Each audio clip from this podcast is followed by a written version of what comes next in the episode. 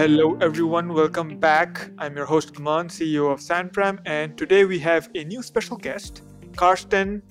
What was that again, Carsten? Carsten Nørrevang. Carsten Nørrevang Yes. from Denmark. And Carsten is the CEO of an AI software company called Paperflow. And Paperflow uses machine learning to process documents like invoices, receipts, and other things that you have to deal with in your finance department. And Carson himself is actually a finance and accounting guy. He used to be a CFO before he became a CF- CEO. Is that correct? This is correct. I have a background where I feel, I felt the pain on my own body, so that's that's my. Yeah, yeah. And so in this episode, what we'll talk about the most is a CFO's perspective on AI. And of course, we'll talk about what Paperflow does. But really, we're trying to get the inside story on what is the state of an organization from a CFO's perspective and what is where's the place for AI? Like where where can we find optimization? What could we do with new technology, right? yes. So thank you so much, Carsten, for joining us. And uh, to start with, I want the audience to understand the nature and the scale of the problem, right? So, although we did a quick overview, who are your customers and what's their situation? What's going on? Yes. First of all, thank you for for inviting me. Um, and and our customers, this is uh, not limited into specific industries or, or anything Yeah. like that. It's uh, it's a broad range of uh, of all industries. It's all the companies who have an accounting function, and it can range from the very small, like uh, hairdressers and, and, and stuff like that, up to to very big companies they all have a need to uh, to find an easy way of handling the invoices that they receive. It can be uh, rent for the the hairdresser. Uh, it it can be uh, goods bought for warehouse in in a big production company. All these companies receives a lot of invoices, and they they Mhm. need to take data out of these for different purposes. There are some legal requirements that you need to fulfill for for tax reporting and stuff like that there are to pay your suppliers. You need to know the amount and the, the payment dates the bank details and stuff like that. And the, the third uh, purpose of uh, of reading the invoices is for for economic overview knowing your spend uh, how much do we spend on different categories and, and optimizing this uh, hmm so uh, so the customers can be uh, in all kinds of businesses. And uh, for paperflow we have seen uh, a huge growth uh, in the small companies uh, picking up on, on this. Denmark is a co- is a country that is uh, special with that we have uh, a lot of small companies. We also have some big ones, but we have a huge amount of very small companies, and, and you probably have that in, in a lot of uh, of countries. And and by our solution, where you don't need to to train your uh, your uh, data capture setup, you can just take an invoice and you can read it with a high predictability from the first one. This makes it easy for, for these small companies um, to get on board and start having the benefits from uh, from data capture. mm We uh, we sell our product through partners, uh, meaning that uh, that we're partnering Oh. up with uh, different systems. It can be ERP systems, bookkeeping systems, but also other kind of sub modules that are connected into ERP systems like invoice approval flows. So a lot of these have embedded our data capture into their software. Um, Mm. So from our around 10,000 uh, companies who use us on a monthly basis, I would say that less than half know that it's actually Paperflow that's uh, inside. Oh, okay. So, um, so this have given us an, an easy access to uh, a, a big group of customers. On the other hand, you also know that when you're working with partners, it's kind of an, an extra link onto the end customer. So you need to make sure that you also pick the partners who can grow and, and who can hmm bring you to the next level as a as a growth company. hmm Um, it's also uh, our partners are also uh, within uh, fintech. You can say uh, banking solutions, where if you go back to the three purposes I mentioned before, it's also the purpose about getting your invoices paid, and especially for small companies. There's uh, the, the, the payment of an invoice is, is the most important thing. You want to get it into the bank and get it paid faster yeah. than you want to to do your annual report and do a tax return and stuff like that. So you you need to have an easy way to get the payments done so you can use some of the, the Danish banks and, and you have an option to take a, a scan, send the PDF invoice to the bank and they will read the needed data like amount, uh, bank information and, and due date and stuff like that. So you just need to, to go to the, you, you can send all your invoices to the bank and then you just need to log onto your, your net bank and approve them. I see. So in essence, um, I totally get, I totally understand, you know, uh, what you're talking about in terms of the problem. Uh, as an entrepreneur myself, you know, we have to process invoices, uh, and we sometimes really just put them off. Like we just deal with them at on a case by case basis. We put them off for the end of the month or for the end of the quarter. Like, hey, we're gonna just go through that whole grunt work within a few days, cram it all together, right? We won't really deal with them on a day to day basis instead of making payments and stuff. Uh, mm-hmm. And so I totally, I totally get it. In a sense, what Paperflow really, the value of Paperflow really lies in eliminating the amount of time that your human resources are spending on this, you know, taking like copying data from one place and entering it in another. So it's like it's removing the data entry, it's automating the data entry portion that mm. happens in a lot of the financial accounting departments. Yes. Is that a good summary? It, it is. If you take the small, the, the, the small like uh, the hairdressers, for instance, they don't want to spend time on handling these uh, these stuff. They want to. They're hairdressers because they like to be hairdressers, and not because yeah. they like to pay invoices. So, yeah. so this needs to be as easy as possible, and they save time that they can spend on, on their hobbies together with their families and, and, and so on. But for the bigger, the, the more corporate companies, they are of course looking at cost. And it's not unusual that the cost for the finance department is two to four percent of the total revenue of a company. Mm-hmm. And uh, of course, if you can optimize that, it will it will go directly onto your your EBIT. Um, so so mm. if if you can reduce the time spent on your accounting function and handling invoices is not in itself value creating. Uh, it's just an administrative burden yeah. that you need to, to do as fast as possible and, and with as little hassle as, as possible.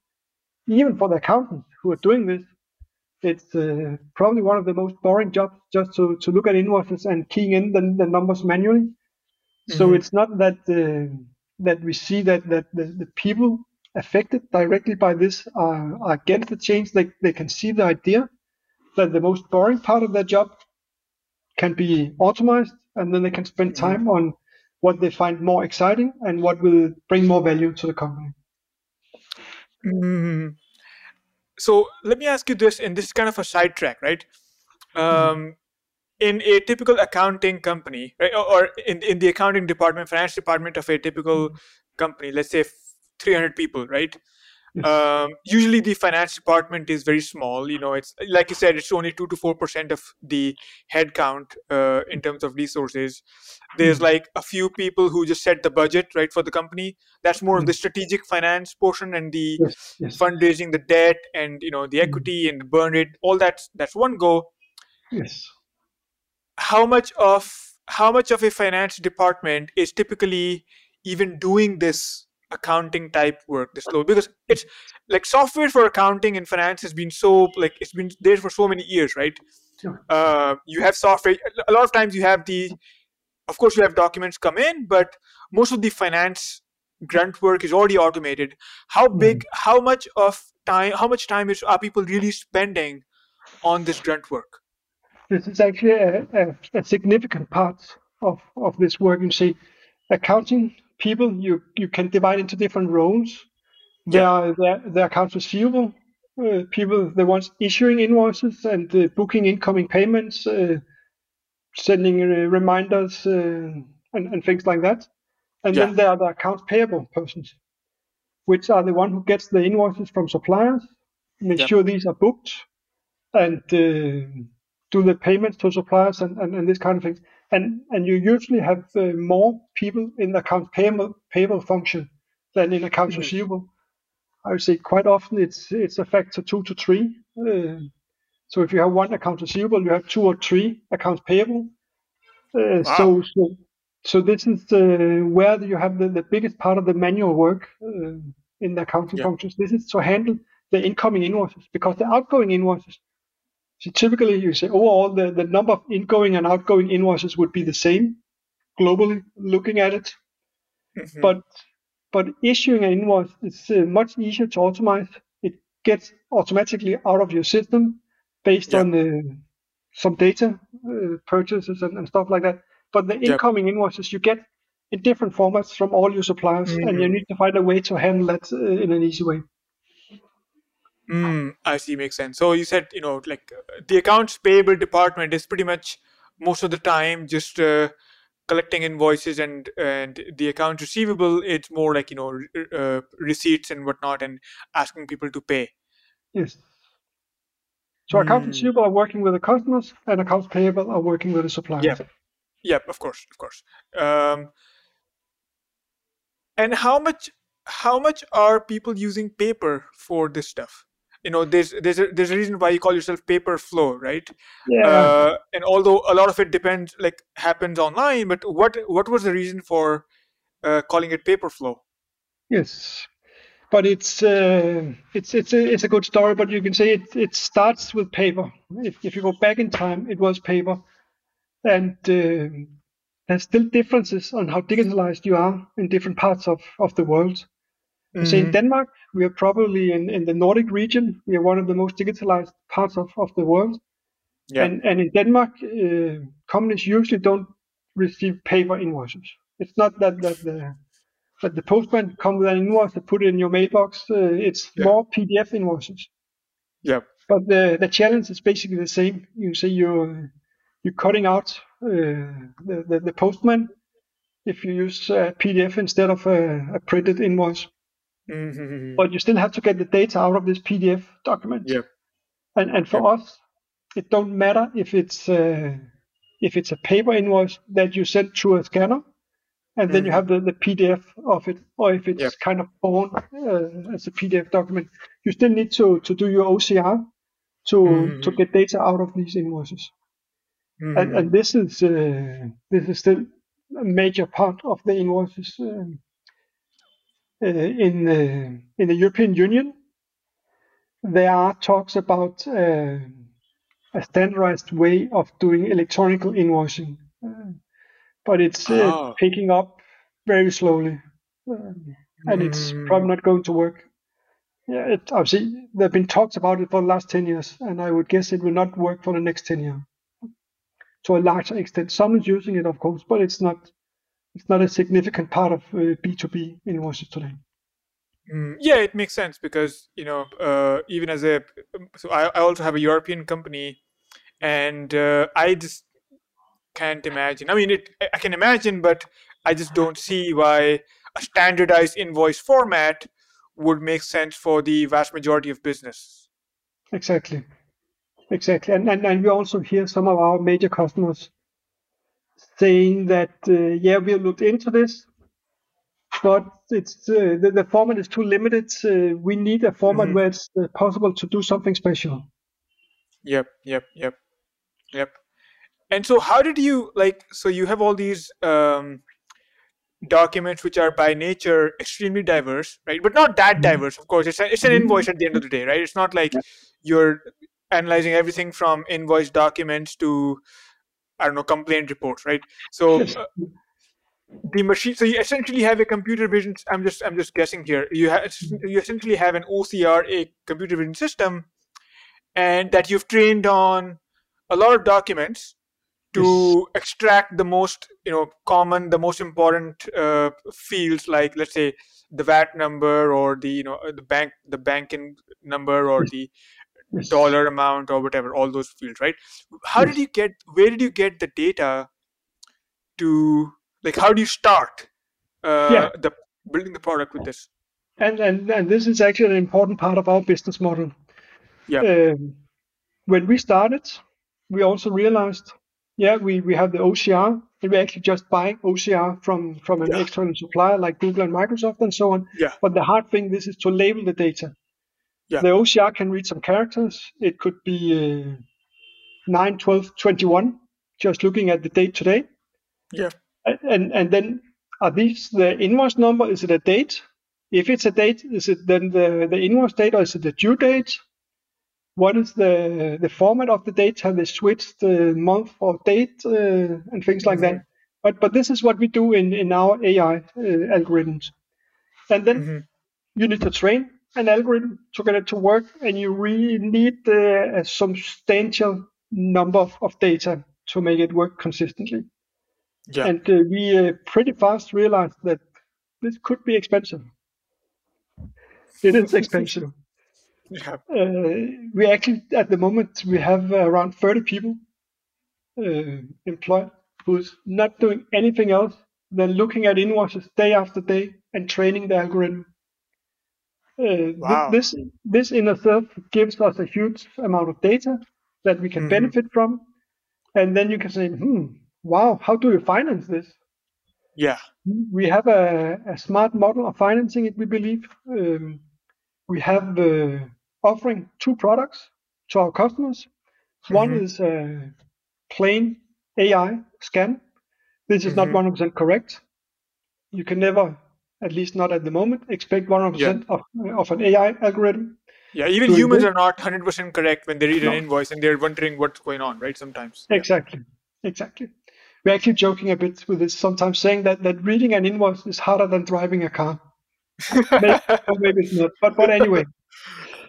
Uh, but these people in, in Bulgaria, they then look at the invoices and then have an additional product where we call it a validated product. So you can buy something that is not 100% correct because humans also make errors. But the humans have been looking at what was the AI algorithm guessing, and the humans corrected, and you buy something that's as good as a human. Mm. Yep. You pay, you pay a higher price, and this is funding our Yep. training. I see. I see. Yeah, it's interesting, you know. And I used to work at a company that pretty much did only data labeling at scale for uh, for training AI models for companies. And uh, it's interesting that if you when you're really putting data machine learning into production, you kind of have to have a whole operation that's ex- exclusively dedicated to training your model, to getting to preparing the data to train your models, right? It's almost like if a big software company has to hire a, a few more software engineers, the same way you have to hire an army of data, something to do- to label the data uh, as a machine learning company. It's like that level of expense. And I, I when I was working at a self-driving trucks company, at one point of time we were going to spend in an in our annual budget about a million dollars exclusively on data labeling and our Hmm. whole fundraise was going to be before the company shut down which is a different story the whole fundraise that they were going for was about 20 million ish and of Hmm. that 20 million 1 million was exclusively dedicated to labeling data that's it Yes. It, it, it is expensive to do this uh, training of uh, of the AI algorithm, for sure it is. But but but having our customers to pay for it have made it uh, possible for us to to get thousands of documents every day that, that goes into the, the, the training pile. Mm, yep, that makes sense. And uh, so that's that's really the not secret sauce, but that's really the you know from what I see the distinguishing factor, right? In terms of competition, because there's there's so many people that you know are building OCR companies to you know process documents, right? I've been Hmm. reading about this since probably 11 years now people are you know raising money to do ocr and document processing for different types of documents different industries um, Hmm. The real question is training the ai models with the right data so you have a really accurate understanding of what's on the document right Yes. so it's by at heart it's a machine learning problem at its core Mm. And and and we have uh, we had different considerations also on how to do this training. Should we allow our customers to do the training? Should we Mm. kind of uh, have customers doing corrections on on what the AI scan was doing, and then put that into the training algorithm. And Yep. we have actually decided not to do that until recently Mhm. because uh, we, we don't want or we want to make sure that what goes in have a high quality. And and we wouldn't trust our customers to make sure that they're Ah, not train it in a in a wrong way. Mhm, And, and you say I also heard from a, a professor of the technical university in, in Denmark that it's rather unusual that you give your users an, an access to train the algorithm in real time. mhm, mhm. But we have, we have actually recently we have done that. We launched a new product. We call it My Paperflow, which is uh, a customer interface where you can go in, you can buy our AI scan, Yeah. Uh, and then you can work on your documents for yourself. Meaning that, that you can see, okay, in this document I would like the, uh, the algorithm to take this reference number instead of this reference and, and things like that. Mm. You can adjust it a bit by yourself, and uh, and to to stay sure, we give that a local training so it don't affect kind of uh, all the I other customers. All other customers. And, and, and as the prof- professor uh, explained, you would normally not do this real time training based on user data because could you imagine that someone had a culture of uh, flashing the lights in their Tesla each time they saw a bird? if, if Tesla then starts to flash lights each time they see a bird, that would be uh, not probably what Elon Musk would like. But but but here you can train and say, okay, my Tesla is flashing the lights when it see a bird, and, Yep. and so so kind of to limit it into a a more kind of local training is uh, is what we're experimenting at the moment. Mm, I see. So for anyone who's not familiar with the with the jargon that we're talking about, we're basically talking about personalized online learning. Uh, Yeah. And what that means is, let's say you have a product that that's been trained, you know, a, a machine learning product, and uh, however, it's trained on the data of 5 million customers but you say oh it's good for 5 million customers but it needs to be really good for my use case because i'm different right? And so you kind of take that model and then you feed it your own data. It's like you adopt a dog and then you treat, teach the dog new tricks that only you want uh, the dog to learn right? That the dog wouldn't learn anywhere else.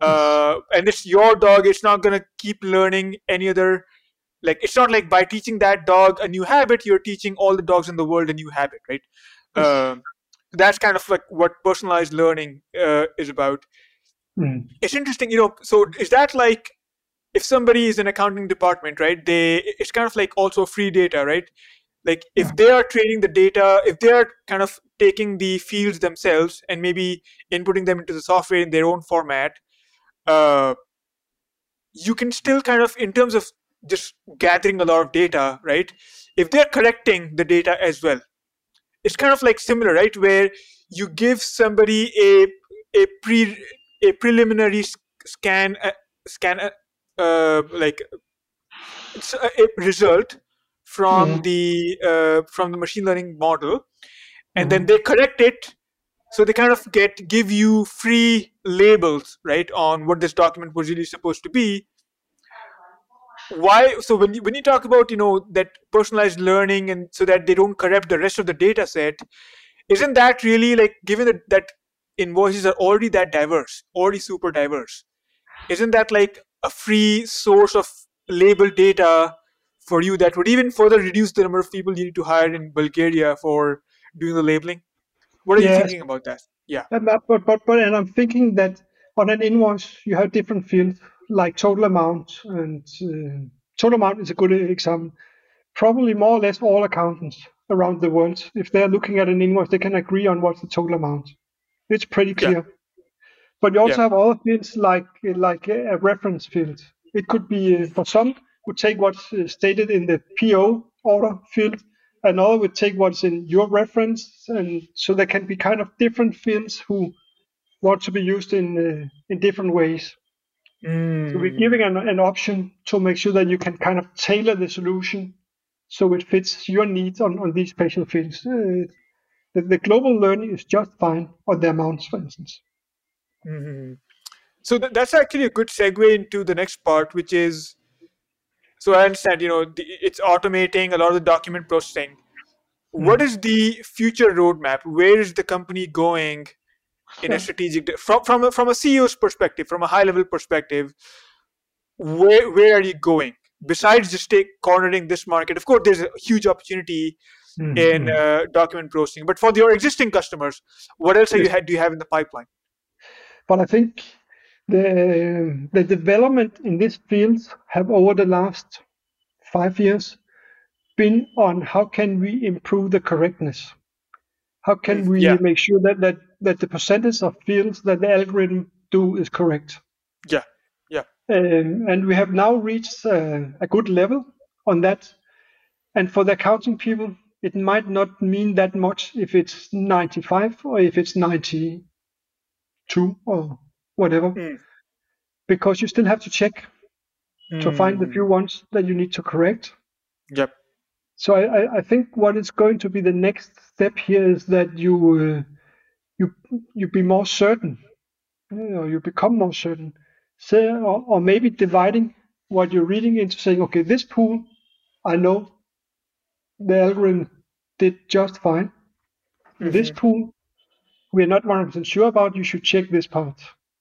Yeah. So I think it's it's it's a matter of uh, it's if, if if you go back to the example with the self-driving cars, Yeah. you wouldn't let go on those uh, in the streets before you know that they are quite sure. Mhm. Yep. Yep. Yep. And and and and the same here, you wouldn't let go and just pay your invoices automatically before you're quite sure. You'd like Yeah. to check the amounts uh, uh, and maybe also the Yeah. currency before you just click Mhm. pay. Yep. Um, until now, it has been handled in most of the self-driving cars by there should actually be a driver in the seat to be ready to take over if something Yep. happens. hmm And and the same you see in the accounting teams. There should actually still be an accountant to check Yeah. and be ready to correct. But if if we can start saying, but this car now is proven to drive by itself on the highway, but if you go into the city center, you need to take over. Mm. That that would be a step forward. And and the Mm. same in the accounting. If if we can say that for invoices from these and these suppliers and, and whatever, this is working just fine. For the other ones, you should still be careful. Mm, I see. So the next step is basically continuing to improve the accuracy and uh, offer eventually offer a feature where it's much more hands free from the accounting team. Yes, yes, but but to to give an assurance, to kind of put divide the data into two pools. One saying this one I can assure you you don't need to check it, you can rely on it. Yeah, This one I would advise you to check it. I see. I see. So it's really that last, let's say, last five, three percent of accuracy. Um, fr- from a customer's perspective, let's zoom back a little bit. From a customer's perspective, how much is that last three percent worth in terms of the product that you already offer? Like you already offer a huge, like you know, an accurate, let's say, But an it, accurate uh, it's, analysis. it's it's worth it's worth a lot because it takes time just to to open an invoice on your screen and and fast checking a few fields on it. It, it also Mm, takes time, but if you can say I don't need to look at it at all, you will save that that time. So mm, so I, I think the next challenge will be not just to increase the quality, but also to increase the percentage of invoices that are 100% correct. mm. I see. I see. That's an important factor. You know, I think for anybody listening to this who wants to build an AI company, and it's a theme that I've seen in many machine learning companies that I've talked to so far, where the last 3% can mean the difference between adopt a 50% adoption of a product versus a 70 80 90% adoption of a product like the adoption rate skyrockets after you reach that last you know the more you bridge that last 3% in in terms of accuracy whatever standard you set right Yes. uh, the last few percent is really the the really the gold mine right Exactly, and I agree on that. I just tend to say that I have realized that we, and probably no one, will go above this threshold on everything. Yeah. Yeah. So we just need to say, okay, this part we can be above the threshold. And on Yep. this part, we- we are still below the threshold. And, and, Mm. and then the, the kind of the competition gets into who can get the highest percentage above the threshold. I see. Yeah. Is it is it a, is it a very competitive space for you in uh, in Denmark right now? It, it is. We have some uh, some large competitors that are uh, have been in this space for 20 years, doing it in a more kind of traditional way, where customers are building their own templates and, and stuff like that. And this was probably also why it was adopted by by small customers uh, mainly in the beginning because they they had seen or heard about bigger companies doing this data capture, but it was hard for them to, to do the investment to get started. And, and and another reason to starting with small companies is maybe just traditional uh, disruption kind of thing that, that you start with something that is uh, easier then you become better and better and and, and eat the, the market from the bottom so, Mhm. Yeah, that makes a lot of sense. Um, are the big companies that you know you're mentioning? So let's you know actually let's segue into. You were talking about the banking sector, right? So Yes. uh, on the website, and that's one of your target strategic customer groups. Mhm. What's what's special about the banking sec- sector as a customer space from from Paperflow's perspective? What else The could you do with them? yes the, the special with the banking sector is that uh, the process for the banking sector is mostly tailored to the small companies because if you're a big Mm. company if you're corporate you have your erp system you get your invoice into the erp system you get it booked you get your monthly results and profit loss reporting and stuff like that Mhm. and then you have a file or an interface from your erp system into the bank so the accountant can do the payments in the bank Mhm. but for the small companies, it's much more time critical to get them into the bank faster. So they can put the data into the bank, they can do the payments, and then they can have their accountants looking at their bank accounts and do the accounting afterwards. So Mm. it, it will mostly be the, the, the small businesses who will use the, the banking solution. This is the expectation. I see. So, the, so when you say banking solution, you're not selling it to banks, but rather a solution to your existing small customers to deal with banks better. Is that is that the the wrong no, no, idea? We are, we are actually we are partnering up with with banks. So we Okay. invoice the bank, and they then just embed into their online banking oh, okay, okay. where you can take a picture of your invoice or you can send a PDF, and then there's a payment proposal that you just need to approve using Ah, our I technology. see. But but the, the biggest companies will not take all the invoices and start putting them into the bank. They will still like to get them into the bookkeeping system, ERP system first. Mhm. Yeah, that makes sense because you know, for example, I uh, it's interesting. You know, I've not used seen this in India, but uh, in my U.S. bank account, I once had a a check come in in the mail in the in the post, and I was like, you know, I'm so far away from my bank branch, I don't want to go to the bank to just process this check. But turns out, you know, my bank had this autom- this online computer vision type system where you could take a picture of your check, your check, and it would just process it automatically and you know credit the amount the the money to your account Yes. uh, just from that so something like that right where on the back end it would be Paperflow system processing those invoices and uh, things like that Yes. So Mm. Exactly. So, so for for, uh, for the hairdresser who gets the monthly invoice of the rent, just forward the invoice to to a mail address you have from the bank. Next time you go into a bank account, you see a payment propo- proposal. You click approve, and then you are done, and, and your accountant can look at it three months later when you need to do your tax return. Mm. since banks are a fairly I mean, I, I don't want to make a blanket statement, but they're a fairly conservative industry, right? They don't really want to touch things that are that haven't been touched for a while. Nobody wants to be the first one.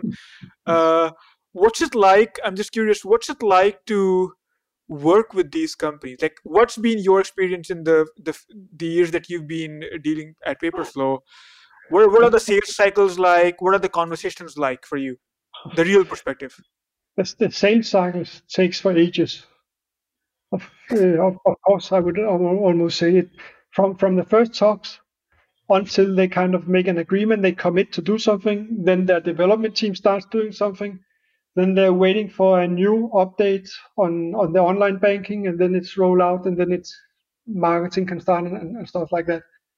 It takes uh, two to three years often. Wow. Um, so so Mhm. so we are in some of these uh, processes at the moment, uh, but the banking industry in Denmark and, and in Europe and in general are also under pressure because of uh, of new legislation Mhm. uh, giving uh, other businesses without bank authorization options to do uh, payment transactions. So they, they, they want to make sure that they can keep this business because if, if the payment transactions move out to kind of new modern banking setups, they lose uh, or they risk losing uh, the contact to to their customers. If if they only talk to them when they need to borrow some money or, or something like that, they, they lose this close connection. So it's Mhm. uh, it's we, we sell it to the bank also as a way of them to stay relevant for their customers Mhm. and, and to make sure that they still have the flow of transactions. There's also a value for the bank that they can see the in and out flow of Mhm. for the for the people that they borrow money to. What are the alternatives like uh, for payment uh, processing?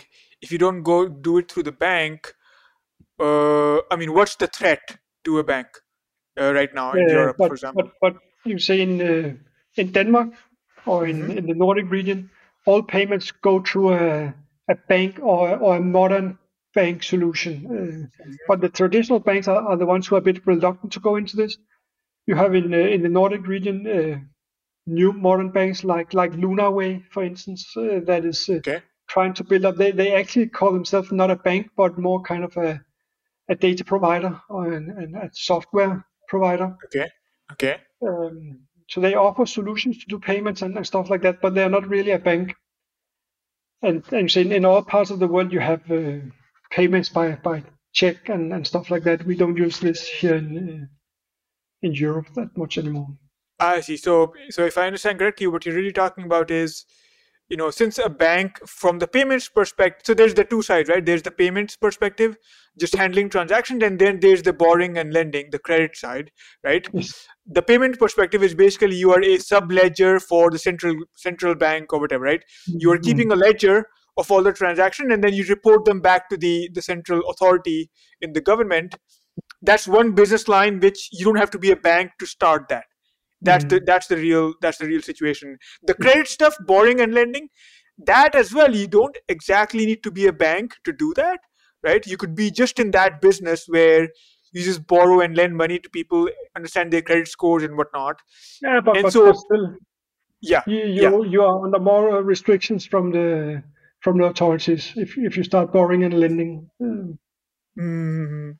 Yeah so the banks are basically at risk of losing the the transaction processing but how much uh, just you know as a general knowledge i'm not really familiar with this how much uh, percentage of revenue or what is the business opportunity for banks to you know from the payments perspective how do they how do they make like how do they really uh I, I, I don't know percentages and, and stuff like that. I know I know that they have Yeah. fees on some of the payments and but it's um, it's usually minuscule right it's usually a minuscule like fee that you only made for make for some certain levels of it's, huge payments right it's and, and, and, and foreign transfers and, and stuff like that, not domestic and Yep. yeah.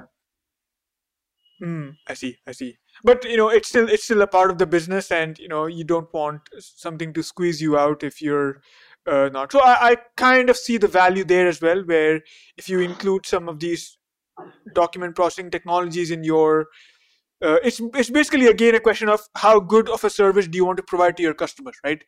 And some people want to be proactive in that regard. Other people are like, yeah, you know what, you know what. Uh, by the time this gets implemented, I, I'm already going to be looking for another job. So why why, do, why should I care, right? Uh, Hmm. Why should I be so proactive? That's I think that's the uh, from my perspective, it sounds like that's what's happening uh, in those sales cycles with the- with these customers. Yes. Cool. So one last final uh, topic that we're going to touch in touch on what's been your fundraising journey so far, or the financing journey, and how are you think? What's your strategy? Uh, yes. How are you thinking about your capital requirements as a company? But uh, we are founded by uh, by a, a, Danish kind of serial investor who made uh, other companies, uh, Werner Valeur, who also made uh, bookkeeping systems and, and, and stuff like that. And then he realized that he needed, or the users needed, an easy way to get data into these uh, systems. Mm-hmm. And uh, pretty early, he met uh, one of the two Damgaard brothers. They were the founder of Navision, which was uh, sold to Microsoft and is uh, kind of the foundation for, for Microsoft Dynamics uh, these days, Microsoft 365 also. Mm-hmm. And, and oh, they okay. had seen uh, they seen the same challenges of how to get data into to bookkeeping systems. So they uh, went on board as well as investor. One of them went on board as investor, and we have a, a Danish bank, Saxo Bank, mm. that was one of these new uh, bankers. And uh, and one of the founders of this bank is also among our investors because he could see that uh, also banks need way to, to get data from the invoices.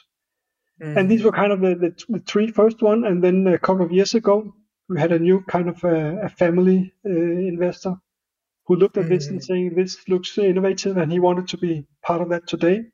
He's the chairman uh, of, of the board today. So, mm. so mm-hmm. it's these four main investors that we have. They are all uh, kind of uh, wealthy people, you can say, and, and, and they are in it for the long run, but mm. also in it to earn money. Mm. Uh, so uh, they they are looking at uh, when is the right time to to exit. Mm, maybe I not uh, all, or maybe not all at the same time. Um, and uh, and we are looking at uh, different options at the moment. Mm. We had a round where where, where people one can can bid in, saying if, if they want to be in around now, and then we're looking at it here through uh, January and February. Mm. We are at a situation, looking at the budgets right now, it seems like we can actually continue, we can grow without further financing, but we can also see that we can grow much faster. We can go to new markets faster than what we else would do with further financing. Mm-hmm. Uh, but and, and, this means also that when we're looking at uh, at investors here yeah. around Christmas and the beginning of next year, mm-hmm. we are not only considering the amount of money and the valuation they are willing to offer, but also if they can help us uh, open doors to, to new markets, if they have uh, access to, to bookkeeping systems that we're not connected to uh, at the moment, and, and, and things like that. Mm-hmm. This would also be very beneficial for us, and, and I'm sure that uh, our group of investors would look positive if someone came and said, "Could I buy a certain number of shares. Mm-hmm. Maybe buy from secondaries or, or maybe invest into the company so they will have a dilution mm. by an, an amount, maybe 5 million US dollar or something like that. Yeah. And then it would be uh, more positive if it's, uh, I would almost say it's a requirement if it's someone who also can say, and I can help open these doors to you. Mm, I see. So you're basically looking for you know there's like of course a bunch of themes there uh, that you mentioned you know first there's the angel investors the founding investors who uh, have been here for there for a long time and although they're they're okay to keep their money in they also want an exit so they can move on to other stuff then there's the you know the faster growth perspective where you do want some extra cash so you can grow faster have you hmm. uh, so they, they, so the danish stock exchange um, also has all these subcategories, right? Have you this is just you know us riffing about things as you know two CEOs, not really uh, something particular, but are you considering? Are you thinking about having a small offering to the public, or you know, get, get you since you're working with banks, since you're working with banks and all, like just get you a little more gloss on uh, on paper, like hey, we're a public company, you know, we're going to be here for a long haul, you know, or something like that. Yeah, no, we, we're not in, in, in a short time period uh, considering that. Uh, I, I think we are, it's working well with with a group mm-hmm. of investors, and, and we can have one or two more investors, but I don't see us as kind of a publicly listed companies within the next couple of years. Mm-hmm. But, but after that, it could be interesting from from a CFO's perspective, and, and actually actually only ask this question to you because you're because you are you're a finance guy, right? From a mm-hmm. CFO's perspective, uh, and it's interesting because I just had a company the previous week where they did go public very early mm. for for their own set of reasons. But from your perspective, for your company, uh, given the context, how give us an overview, give us an educational overview of the pros and cons of being public uh, so we understand where you're coming from. Yeah, I'm, I'm not sure I'm an expert in, in this, but I, I, I, I for sure know that uh, that if you're a publicly listed company, you have some administrative burdens, uh, some requirements to live up to that mm-hmm. uh, that is not as difficult if you only have four, five, six, eight kind of investors that, that you can talk to directly. There's no kind mm-hmm. of uh, there's not that much kind of regulation that is put on you. Mm-hmm. So you can you still have regulation to follow. You still have uh, investors to report. You you have a board where the investors are represented and, and, and, stuff like that. But it's easier kind of to find your, your own way through it, and you're not into kind of regulators setting a high frame of what you need to do. Mm, I see. So it's like uh, how much how much of an overhead would that add uh, you know, just a, an, estimation, approximate. I I don't know. I it's some years ago since I worked uh, as an as an accountant, and uh, and things have changed since then. But at this time, it was it was huge. Huge, as in like any any context on huge. uh, probably at least two full time employees. Mm. And and mm. and for a small company like us, this is uh, this is significant, and I don't think it would be worth. Uh, it wouldn't bring value to mm. anyone mm. investors that that we were listed just to to do these things. And if you're a bigger company, there, there you see the effort percentage wise is smaller, but you probably also need more than two fts to to live up to this. Mm, makes sense. Well, Carsten, thank you so much for joining us today, and uh, really appreciate your openness and you know you sharing all your uh, knowledge with us. And uh, I wish you best of luck with your company. Thank you. Thank you. Thank you for inviting.